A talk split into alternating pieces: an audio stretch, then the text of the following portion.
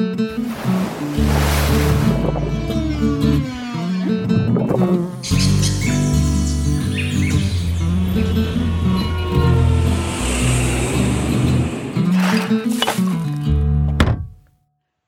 and welcome to For Its Earth, the podcast that looks at all things nature, environment, climate change, and sustainability, and asks, is there anything that you and I can do to help save the planet a little bit? I'm Emma. I'm Lloyd, and this week we are going to be digging down Nice. and getting the dirt on um, this topic, which has been in the in the works for a while. Um, it's soil. Yep, very, very nicely punned in. Superb. Oh, it's um, such a fertile ground for puns. I've got absolutely no comeback. I'm trying to work out how to make compost funny, and I just can't do it. I, I, I bow down to it's you. just already funny. It doesn't need anything else. You are king of puns, though. You are king of puns. We better move on because this uh, conversation is decaying already. Oh, good lord. Um, there you go. Uh, I'm just be thinking of puns the whole episode now rather than actually facts. Okay, so um, should we start with some structure? Yeah, go on then. Let's let's start with our world famous segment. What one good thing have you done this week? We've got some cool stuff from listeners, but let's let's go first, shall we? Let's set the bar really low and then they can they can top us. What one good thing, Lloyd, have you done for the planet this week? Uh, it's pretty low bar this week. Uh, just some refills. Nice. um, the, the, the, the pretty standard hand washes and fabric conditioners and things. Um, I found another shop on our high street. They're popping up more and more. So my walking distance is becoming ever shorter to refill. So that's always good. Excellent. The more convenient it can be, the more likely people are to take it up. So super. I'm waiting for some sort of like home delivery service where someone cut like a milk bottle service, but they come around, pick up your empties, and then drop off some fabric conditioner the next day. Hang on. That's my dream. This could be yeah, I could see And that. drive around a little electric vehicle. I like thought you meant that float. somebody would come along with like a giant tub and you could just stand outside Do it at the and they could just like squirt it in and then you yeah that works as well. like a vent like a mobile vending machine. Don't speak too much because we might need to uh, patent this. Yeah, let's let's keep that to ourselves. And one day you'll see us cycling the for what it's worth refill bus around a city. Bring out your You. refills. Bring out your refills. Uh, no, that's that's a good one. Good thing though. Well done. Mine mine is um, one that I've done before. Uh, also, uh, after this, I'm going into town to go pick up some more baked goods from uh, using the app Olio, which um, or Too Good to Go. No, that's a lie. Yeah, Too Good to Go. The app uh, where bakeries and cafes and restaurants and whatever just um, give away for slightly less money things that haven't sold during the day to stop them going in food waste. you find the best stuff, but I know why you said Olio originally because one of our listeners said uh, they'd use Olio, didn't they? I I use Olio as well. Yeah, they're they're my two go tos in terms of like food So our listeners have actually been doing better than us. Um, surprise, surprise, Yeah. this week. So Harriet, first of all, well done because you recycled some old clothes uh, that weren't good enough to go to a charity Very shop, nice. which is absolutely fair enough. I mean, I, I know we talk about um, trying to reuse and repurpose, but if the clothes generally aren't good enough to be worn or repaired, then absolutely put them into recycle. That's absolutely fair enough. You know, if they've got pit stains, Yeah.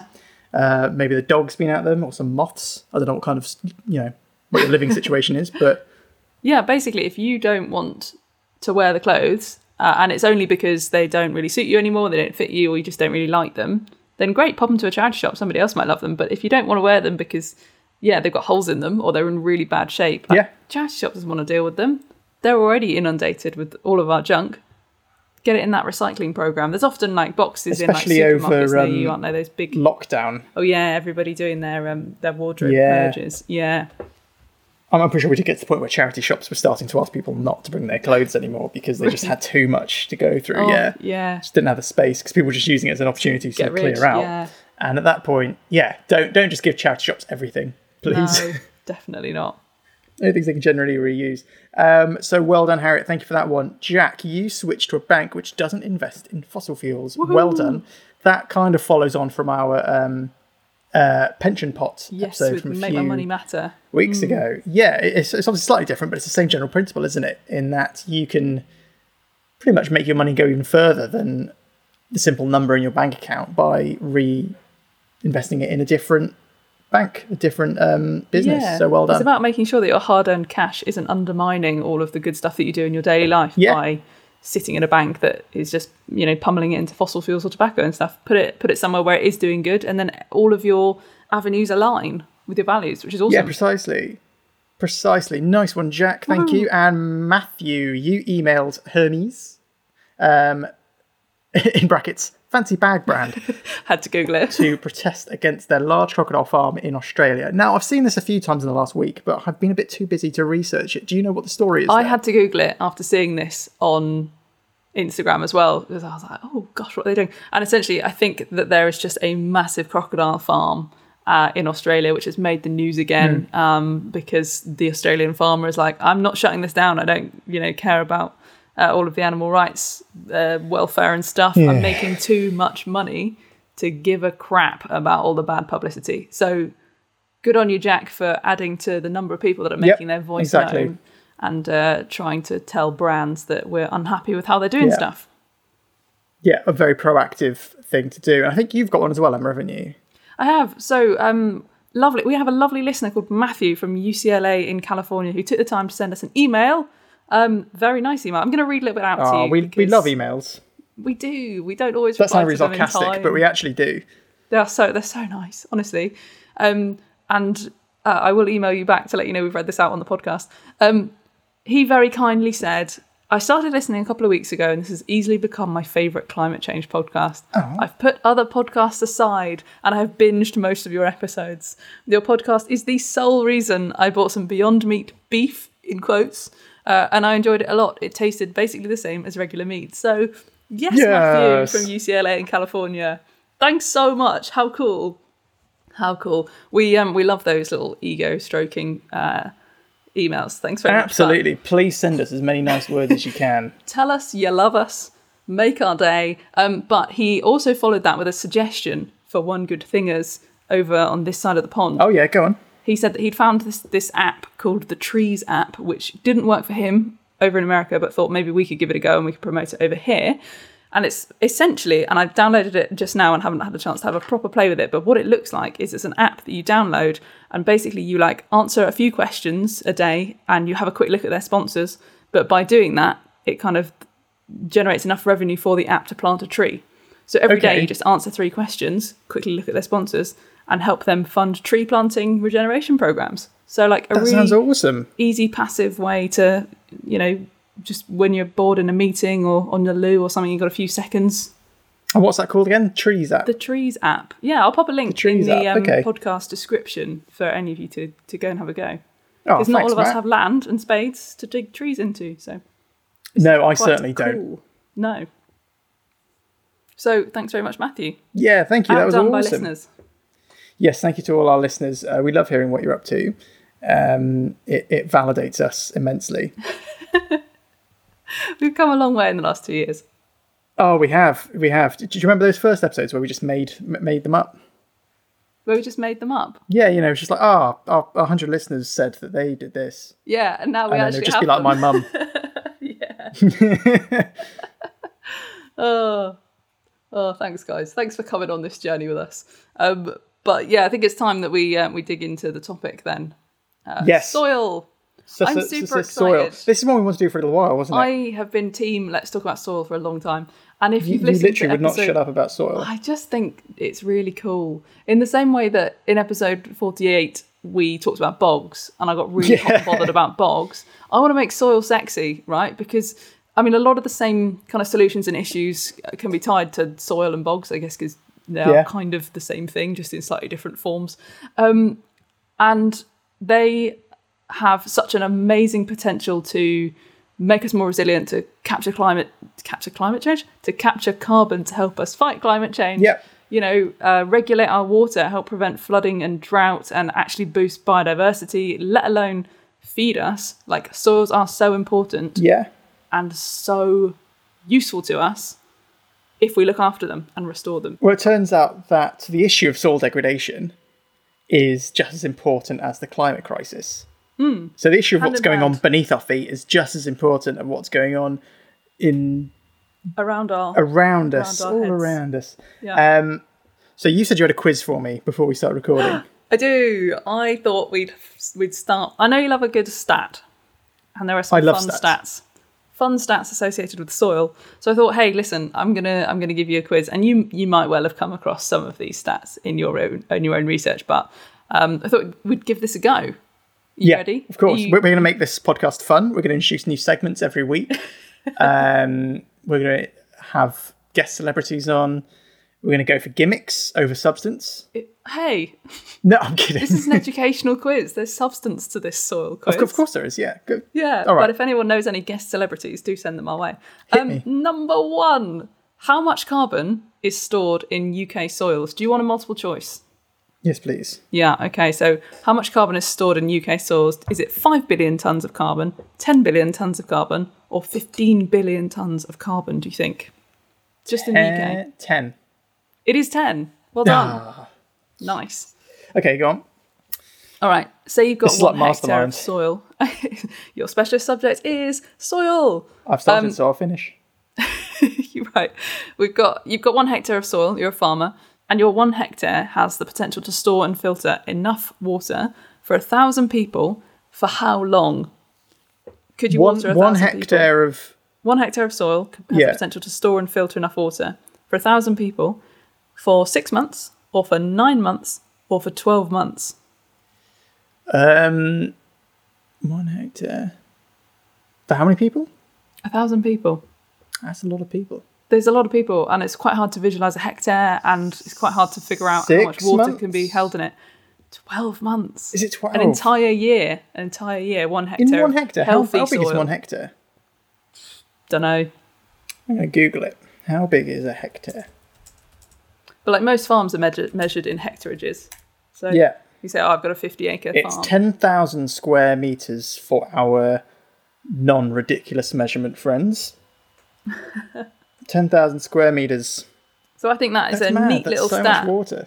Yeah, because I don't think you think about water when you think about soil, do you? No. Very often, but actually, the, the two are very. They have a very fascinating and useful relationship. I mean, Um, I, I, is- I do think of it now, but that's because I've literally just done the research. But okay. before, Yeah. no, no, I didn't. Yeah. Correct. Well, now, now you know. Now you know. All right, so I've got one out of two. so one out of two. You probably know this one, I reckon. I think this All one right. might it might have come up in previous episodes, but it's a good stat, and I think will light the fire in our soul in our soil saving bellies. Um, a UN official has stated that we have how many harvests left in the world based on the current state of Oh, I know this one. Uh, Mm. 60. Yes, didn't even need the multiple. Yeah, multiple choice. 60, harvests. That's 60 years of, uh, Crazy. of being able to Absolutely feed crazy. ourselves to some level, uh, which is absolutely bonkers. So speaking speaking of uh, soil degradation, how many football pitches of soil do you think that we lose every minute due to degradation? Football pitches per minute, which is of course the classic measurement for things like how Yeah. many trees do we chop down in the rainforest? Yeah, because we're literally incapable of thinking about it in any other way No, um, than. hit me up with some tennis courts. Um, 20 football pitches, 30 te- um, football pitches, or 40 football pitches of soil every minute 20? lost due to degradation. 30. Wow. Quite, quite a big old chunk. That's quite scary. That's, right, a lot about of, that, that's a lot of football pitches. that? Is that is a lot of football pitches. Okay, how about It's also a lot of tennis courts. even more tennis courts? Even more tennis courts, would you believe? Centre courts. Um, right. How? Um, okay. Two, two, two more for you. So Okay, hang on. How, okay. how many have you scored so far? Two? You're two out of four. Yeah. All right, two, two more for you. How? Bang average. That's my life. That's Absolutely rubbish. You're awesome, and your life is awesome. um, how much of the world's arable soil do you reckon are currently classified as degraded? Is it a quarter, a third, or a fifth of our global arable soil? So stuff that we use for, for farming and food production. Uh, a quarter? It's a third. Is it? Thirty-three percent of all of our arable soil is degraded. God, everything's much worse than I thought. I know. I'm really. This is see. This is why I thought the educational soil quiz could top the This is such a depressing quiz. Oh, I'm sorry. Okay, right. Fun In, one. in Mastermind, they do like Harry Potter and stuff. We could do a Harry Potter quiz, but I mean, the listeners might love it. We might lose a lot of listeners. We haven't branded ourselves as a Harry Potter Hmm. climate change quiz, but maybe that's the crossover niche that we have been missing. Who knows? Right, final one, final one. How many organisms might there be in one gram of soil? So that's a quarter of a tablespoon. How many different organisms? You want a stab or do you want a, you want a multiple choice? Mm, multiple choice, please. Okay. Is it 5 billion organisms, eight billion organisms or 10 billion organisms in one gram of soil. Are you Googling it? No, no, I'm not. I'm, I'm thinking. Um, I swear I'm thinking. Uh, so, my research earlier, I saw that one handful of soil has more organisms in it than there are humans on the planet. Now, I can't remember how many humans are on the planet. I think it's about five or six billion. I think we're on, I think we crossed 7 billion, didn't we? For Oh, fear of okay. giving you the answer. Okay, there are more of us than than possible uh, than I thought. Um, what were the possible answers again? Five, eight, Five. or 10 billion organisms. All right, I'm gonna go for eight. 10. 10 billion organisms Ah, in one gram of soil. How absolutely mad is that? And that's such a fun one to end on. I say fun because it really highlights how important Yeah. and like how rich our soils are in terms of life and diversity when we look after them properly. Like you I might really just like look at a teaspoon of soil and think, oh, lovely dirtness. It's actually just absolutely Dirtness, brimming with yeah. life. dirtness. That's a technical term. Yeah. Yeah, that's the straight from the Soil Association website. That is. Yeah, that's what us Um, regenerative farmers use. That was a really good quiz. Thank you. I, Oh, you're so welcome. I was about to say should we have a leaderboard, but then I feel like it's just going to be me on the leaderboard in various. Well, you're, you're welcome to write me a quiz. I could There's do. no there's no rules about it, and I'm quite su quite certain that you would probably win if we pitted us against each other. But you did well there. You did well. I'm quite. I'm quite pleased with that. Um, it, it wouldn't exactly win me the university challenge, but uh, But you you are a marine biologist, not a soil biologist. Let's talk about soil itself, shall we? let's talk about soil. Because you Um, you've told me that you've got a nice little descriptor of what actually soil is and how it works and structure structure of soil. Yeah. So, um, first of all, it's important to say that 95% of food produced on the earth relies in on soil in some way, right? Uh, And We've only got sixty harvests left. We've only got 60 harvests left, so you better hurry up in brushing up on it. Your soil out.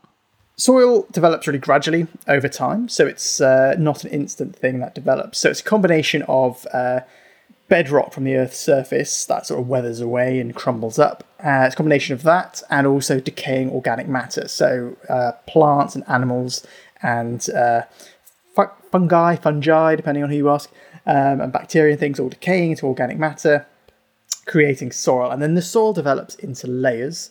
Interestingly, the layers of soil is called a horizon. I didn't know that. Hmm. So you get several No, that- that horizons new stacked on on top well. of each other. And the one thing I do know is that there are six of them.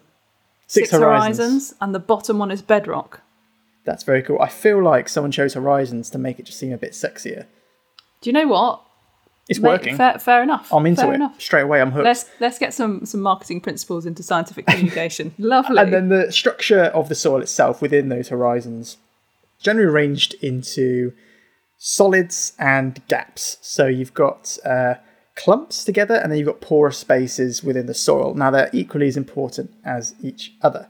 So the solids in the soil clump together and form something called aggregates and then the gaps between the aggregates are then the pore spaces.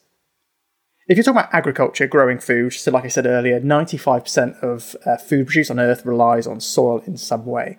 And for agriculture, growing that food, uh, what, what we deem good soil for that has got a really continuous network of those porous spaces, those gaps in, in the middle of it, uh, in amongst it, which allows uh, drainage of water. It allows um, movement of air through it, and it also allows root growth as well. Um, and the movement of all of the microorganisms. yes, like In and earthworms and all sorts. We'll get onto earthworms later. Oh yeah, I'm keen to learn some uh, some worm stuff. Yeah. Um, and the structure of the soil, uh, which we'll get onto later, but that can really be damaged by uh, farming practices and by poor land management generally.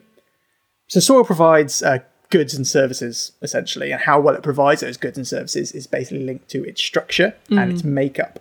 So, the soil will be, as I said, it will consist of organic matter, some minerals, gases, water, uh, provides um, anchorage for plants to grow into. It stores nutrients for these plants when they grow. It filters our water, so it doesn't just let water run through it, it filters it, it cleans it, it prevents flooding. Because if you haven't got those gaps in the soil, water will just run straight over the top. Uh, and that's how you get flooding, that's how you get landslides. Um, It's particularly and- important in terms of like extreme climate event or extreme climate related weather events that we're seeing. If our land isn't acting a bit like a sponge, then our rivers and our sewerage systems and everything that we have set up uh, badly um, are just going to get overrun, and we're going to end up with much more kind of human conflict with Yeah. water as well, aren't we? So Yeah, exactly. And a huge one, as I think you mentioned right at the beginning, it's a huge, huge carbon store as well. So soil stores Yes. twice as much carbon as the atmosphere.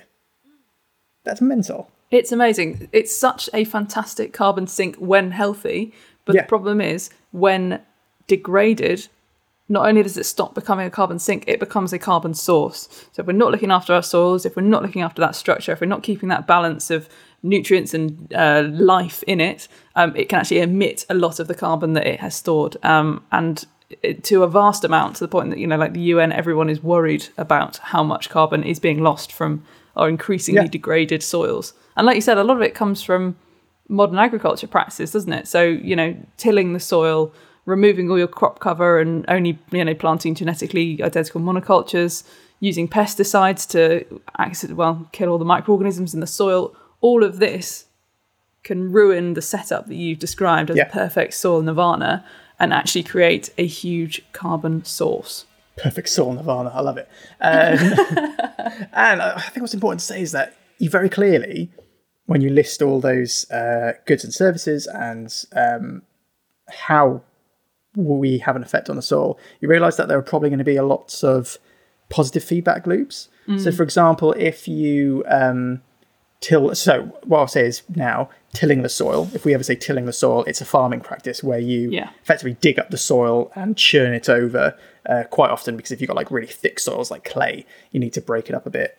Um, so if you do that, for example, in soil that you shouldn't necessarily do it to, you can uh, disrupt uh, the mic- the microorganisms in it. You can ruin the carbon store and the nutrient stores that are in that soil, and then in turn, you're going to um, lessen chances of a lot of plants growing, which might themselves be carbon stores. Um, and then you've just got like feedback loops going on in there. I imagine. I'm not a scientist. Yeah, I'm one of the. Um, can I talk about permafrost?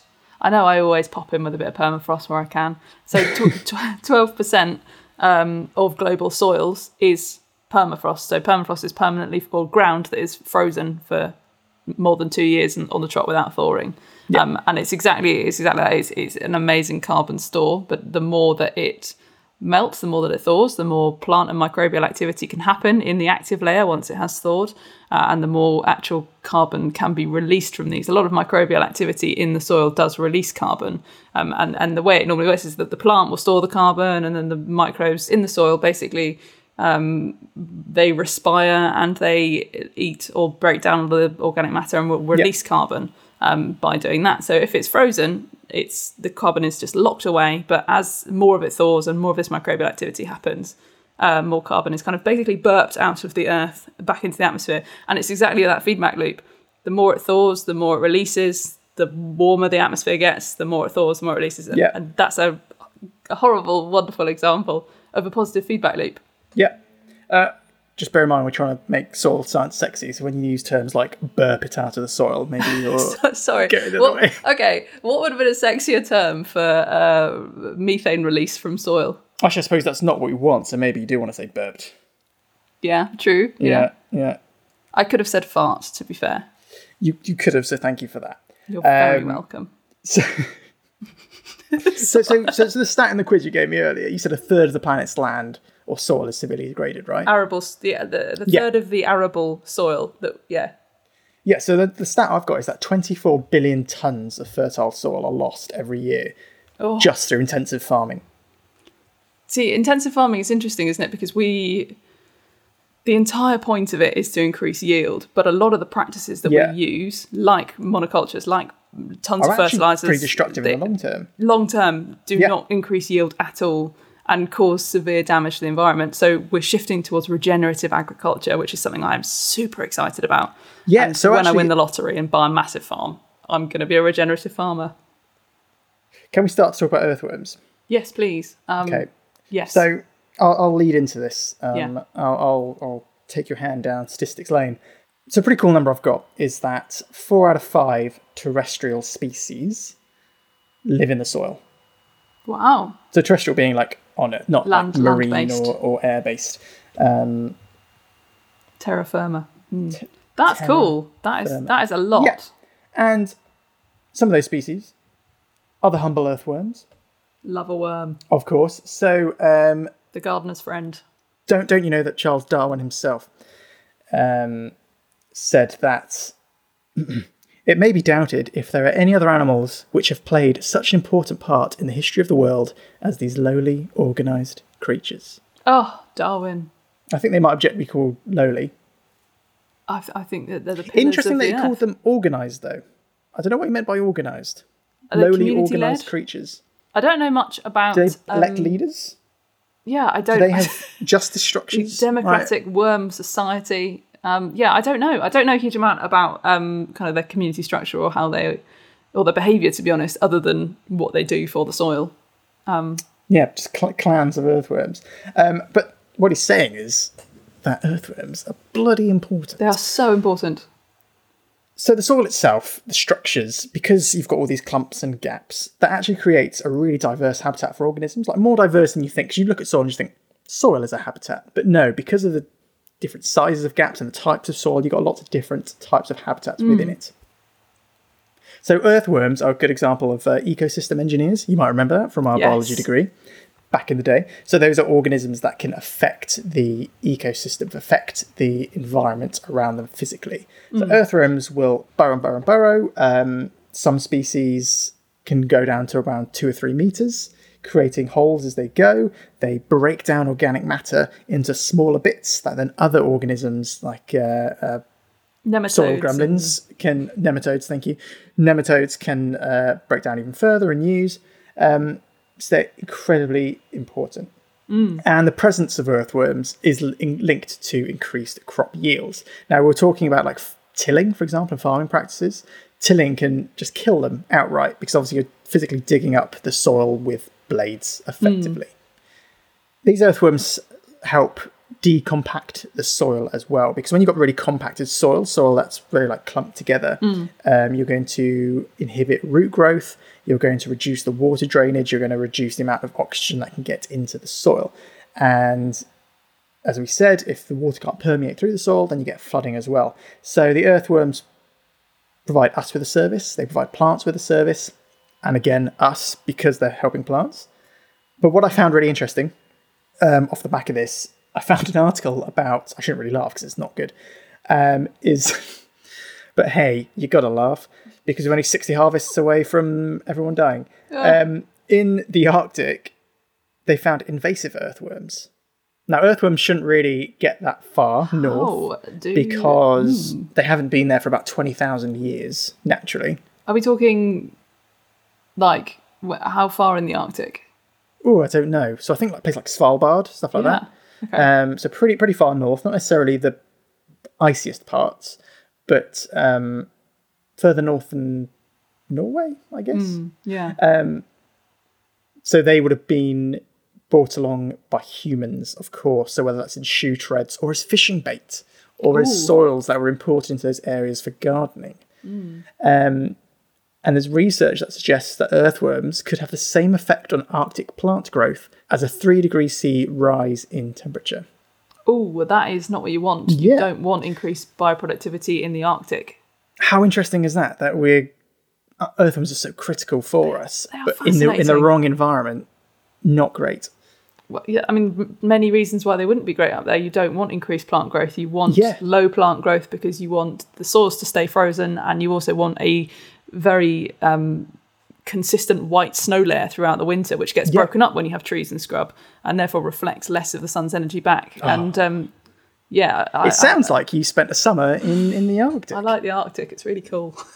Well, no, but the Arctic, particularly what you said about the, with the three degree rise, the Arctic is a really interesting place to model climate change because it's warming at twice the rate of um, middle section of the Earth. Oh, I've already forgotten that. Equi- like the equator regions, middle section of the Earth. The mid- Lord, how dare I call myself The a midriff. scientist?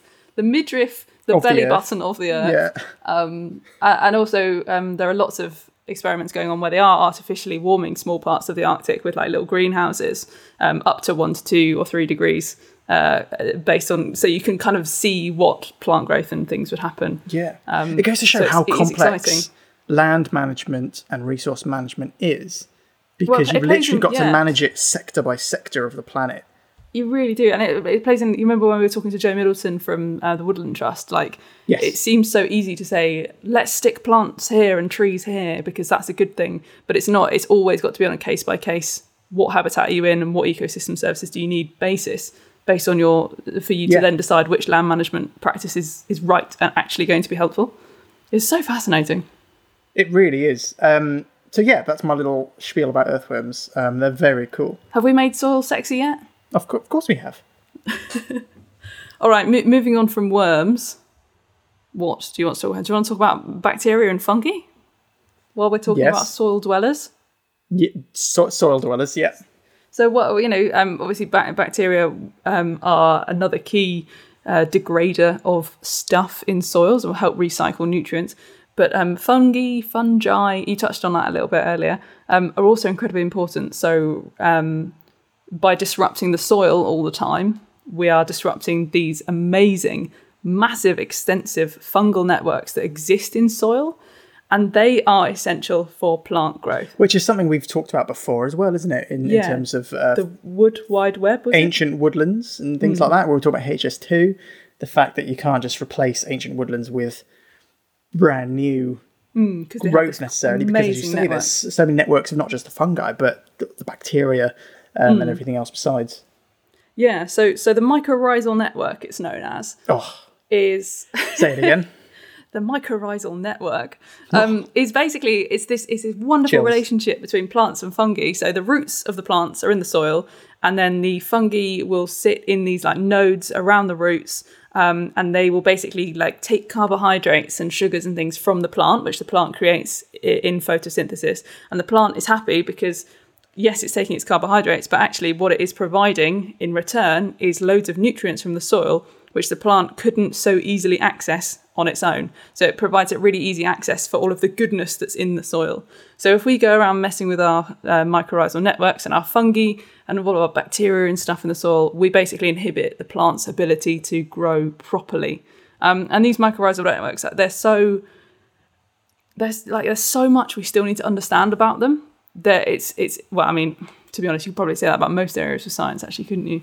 But Can I suggest at this point? Sorry, uh, I should answer you your question, but can I suggest at this point that we um, start putting these episodes on YouTube or something? Because I feel like the community is being deprived of Emma's hand movements when she's explaining something.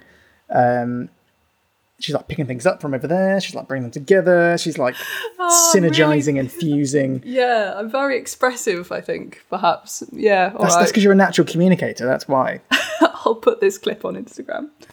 Me trying to explain mycorrhizal networks. Yeah. Because I, I just feel like people just switch off on my voice. I don't think they Whereas do. we- we need no, not at all. Not at all. Yeah, that's true. That's true. So one day, maybe, one day we'll do a um, live one where people can tune in Yeah, and watch yeah. us record and one. That'd if you're listening, rewind that section and just picture flailing hands, and everything will be so much clearer. I'm just so excited about soil fungi. Okay, it's a fascinating topic. Actually, while we're at it, have you watched Fantastic Fungi on Netflix? No, I didn't even know that was a thing. Right. Add that to your weekend watch list, listeners. This Is it like Fantastic I've got several Four? documentaries that I would like you to watch. Like different kinds of mushrooms teaming up against Silver Surfer, that it's sort of thing. the Avengers mushroom style. No, it's a really it's a really cool documentary about um, the different uh, kind of purposes and uses of fungi and just basically how diverse the fungi kingdom is. Um, and the bit that it starts, it does do a bit about like magic mushrooms and mushrooms in terms of like uh, their impact they could have on our biology and you know fighting depression and use in modern medicine but the beginning talks about the mycorrhizal network and how important fungi are for all life on earth and also it's just really charming interesting documentary so that's number one of three that i will recommend at different Oh, point, points nice. throughout this podcast There we go. I'll pop a link. I'll pop a link to, uh, the, For uh, What It's Earth book club, not book club, TV club. oh so many clubs that we need to set up Shall we move on to solutions?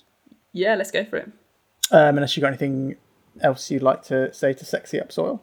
i mean give me a platform Not that we need to, kind of does itself. we've, we've done Um, that So yeah, as we said, like one of the main factors in degradation is intensive agriculture. Um, I think it's worth saying as well, before I move on to other solutions, is that more than 80% of the world's farmland is used to raise livestock. But that Wow. provides only 18% of all calories consumed. Gosh. So, right off the bat, um, it plays into our previous discussions that we've had on um, plant based diets. God, that's one of our very early ropey Yeah, yeah. episodes. Um, I have to dig that one back out from the archives. Should probably redo, redo that, revisit, revisit, and update. With our heightened professionalism and increased, um, our better sound. Understanding. yeah. Um, so scientists have said that the most important thing we need to do is obviously to protect the existing healthy soils we have from damage. Degraded soils can be restored, and you can do that by growing a diverse range of plants. Regenerative agriculture is a really agriculture. Like interesting it. land man- yeah so uh, farming for produce but also for the soil and for soil and ecosystem regeneration Yeah, so um, and also now I realise we're not going to have many farmers listening to our podcast. that is a shame Probably not likely. So you know, it's, some stuff I'm not going to talk about isn't necessarily directly relevant, but I think it's very important for people to know what solutions can be implemented, and I would say fairly easily. Um, So we can change farming practices to reduce tilling of the soil. Um, now, there's actually a growing movement in the UK and the US towards reduced tilling methods. So rather than constantly break up the soil, you just let it lie effectively, and you don't break up the uh, mycorrhizal, mic- micro, microrhizal. mycorrhizal networks and microbial communities Thank you. Um, and you don't uh, kill earthworms. You don't um, mess up those nutrient stores. you allow the And it's seeing structure to remain yeah Exactly, and that could be coupled with cover crops. Did you see that? So Hmm. Yeah, you grow crops, crops. that aren't necessarily for farming; they're just general crops, general plants you use just to keep that soil intact and in place. And Yeah, then that- when the time comes, really you important- replant your actual crop. that's that's a really important point. I, one thing we haven't necessarily touched on is one of the reasons that a lot of soil can become degraded is a lot of it can be left exposed, and just Yeah. leaving ground exposed will basically allow more nutrients and things, and even like clumps of soil to be washed away with weather and Yeah. to be dried out by the sun. Um, so yeah, particularly like you said, if you're harvesting a crop that you plant in spring and then you take up in autumn, you've got half the year where your your field is just left fallow. So pop in a cover crop that could be a grass, or it could actually be something like uh, a legume which fixes nitrogen into the soil. So it has the added benefit of not only protecting the soil and acting like a cool blanket and also absorbing more water, it also inputs more nutrients into the soil so that the next time you plant your cash crop, the soil's in better condition. Yeah, It's all about working with nature and finding a nature based solution instead of just chucking fertilizer and pesticides at our fields and things they're not meant to have. exactly. So I mean, I'm clearly not a farmer, nor do I have extensive knowledge of the farming industry. Uh, how it, it seems like it's it takes slightly more effort and a bit more thought and a bit more active management of the land, but Mm. the payoffs are huge if you can do it. Yeah, it's not it's not always the easiest or the cheapest option, um, Yeah. but long term, um, I think the regenerative farming movement is seeing the benefits in in a long term instead of a one year cycle. Yeah. So management practices, um, as we said, uh, no till or reduced till practices. Um, you can plant cover crops, plant hedgerows, for example, um, which helps to lock in the soil. Uh, you can encourage more wildlife, such as earthworms, because we love earthworms in the right place. Not in the Arctic. Not in the Yeah. Arctic, please. All you Arctic farmers, put those worms back where they came from. Um, crop rotation as well Yeah. can help. Um, and less intensive rotational grazing as well, because if hmm. you graze a lot of livestock, that has a very similar effect to tilling, where you're just absolutely trampling the land hmm. effectively and ripping up, or because obviously they're going to uh, the livestock going to rip up the roots as well as the leaves quite often, hmm. and reducing chemical fertilizers and antibiotics in farming systems. and a brilliant here comes documentary recommendation number two um, Oh, thing on. that you should watch uh, particularly if like me your fantasy is to one day have a small small holding or something. Um, the biggest little farm is the most charming but interesting story of uh, a couple in America who basically bought a plot of land. They wanted to become farmers, and the, and the land was absolutely decimated by traditional modern arable farming.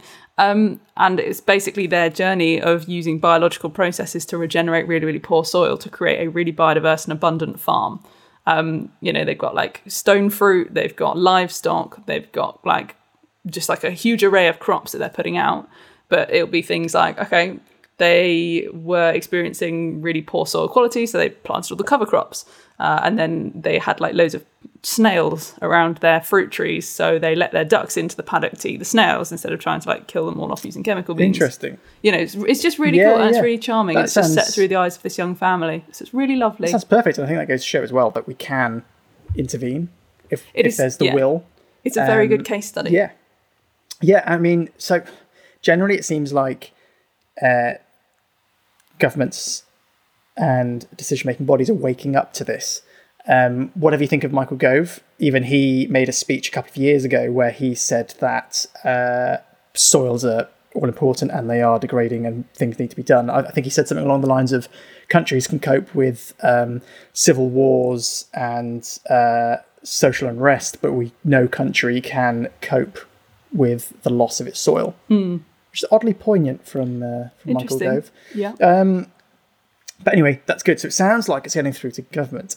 And it was part of the Sustainable Development Goals as well, Yes. which the UN um, General Assembly in 2015 put together, which were designed to be the, and I quote, a blueprint to achieve a better and more sustainable future for all. And these are basically actions that are supposed to be achieved by 2030 by governments in the world. And Yeah. land degradation or reversing land degradation was one of the key Sustainable Development Goals. And, you know, they look through the lens of like economy and people as well as environment as well.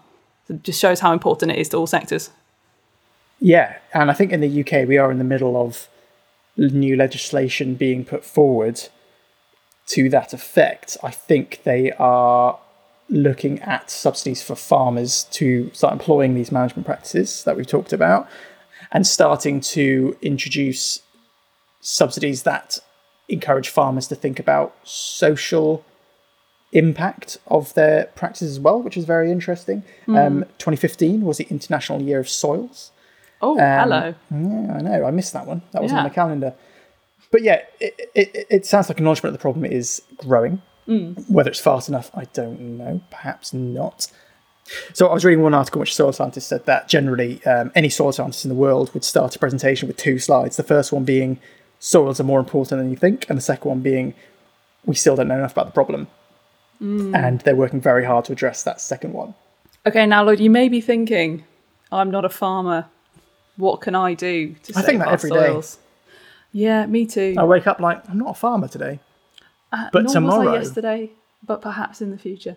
Yeah, I mean, on a very micro scale, I I identify slightly with farmers uh, in the veg patch, but no, that is uh, completely uh, nothing compared to having an actual massive farm and making a big difference. My house plants die pretty regularly, so I'm not going to touch a farm.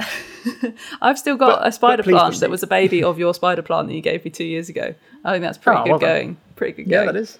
So if you are wondering, is there anything I can do to help save our soils? There are a few things which I've pinched from the Soil Association's website. Um, because we do like to try and empower everyone and, and, and feel as though we can do something good with our time and our energy and our money.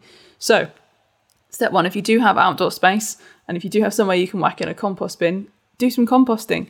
Um, you know, it will boost soil organic carbon, it will promote microbial health in the soil, which in turn supports carbon storage, and it also means that less of your vegetable waste or you know cardboard and things that go in compost bin will then end up actually in like landfill or commercial ones. So it kind of narrows the loop, keeps things in your little ecosystem, and can help your soil immediately next to you improve, which is nice.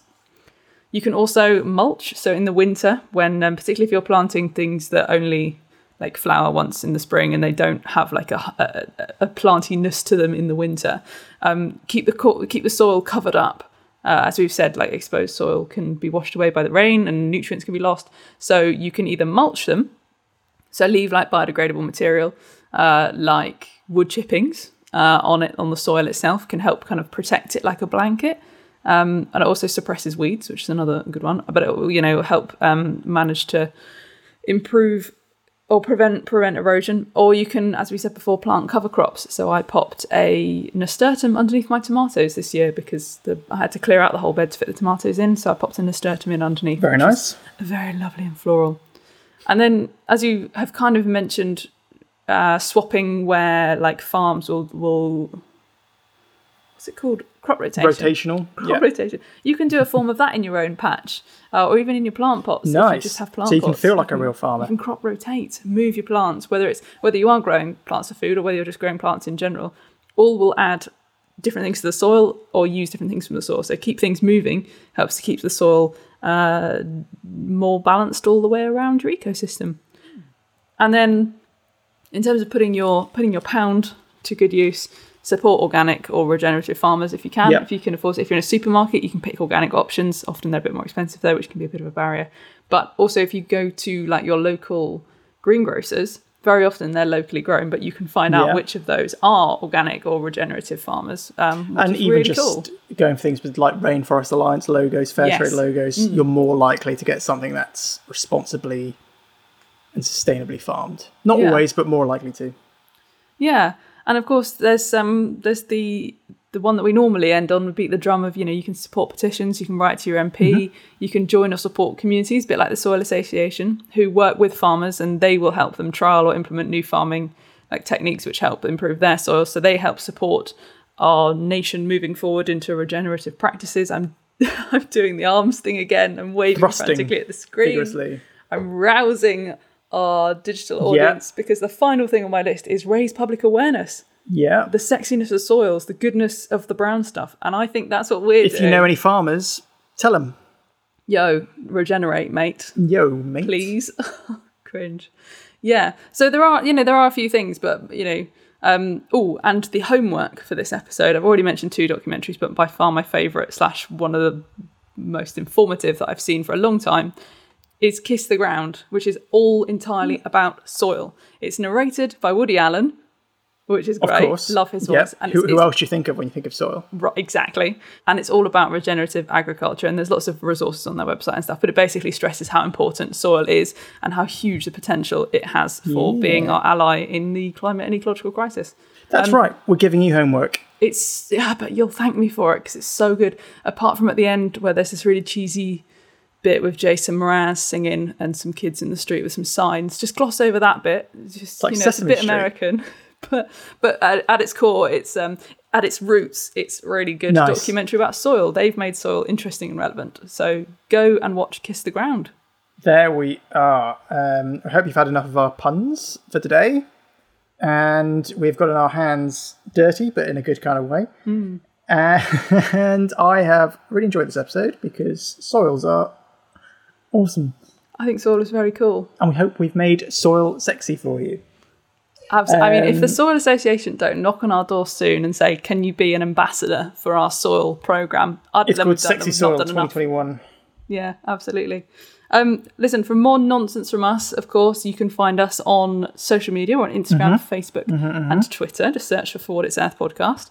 Um, drop us an email because we absolutely love hearing from you. Um, Yes, we do. Please. yeah, for what it's earth pod at gmail.com. We don't talk to a lot of people, so this is what we rely on. This is our outlet. Uh, yeah. And other than that, um, everything we say, of course, is uh, from our own little brains, um, straight to your ears. So no, nothing to do with our respective employers, uh, friends, family, etc. Um, just us, all us. Uh, other than that, thank you very much for listening. We'll be back with another hard-hitting um, Vice-like documentary soon. We will indeed. We will see you see you soon. Yeah. Go and look after your soil. We'll soil soil you soon. Oh god. Be gross. Bye. Bye. Bye.